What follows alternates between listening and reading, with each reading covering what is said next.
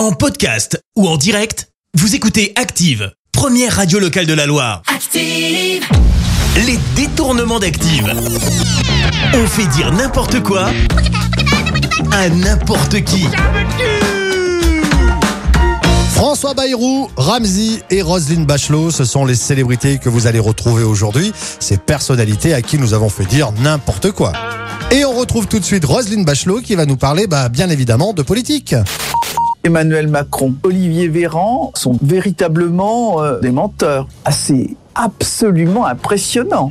On reste dans la politique avec François Bayrou et vous allez voir, euh, c'est pas mieux pour autant. Hein. C'est terrible à, à, à dire. Pour moi, le président de la République est mauvais con, nuisible. On termine avec Ramzy qui, je crois, a une drôle d'histoire à nous raconter concernant Mimi Mathy.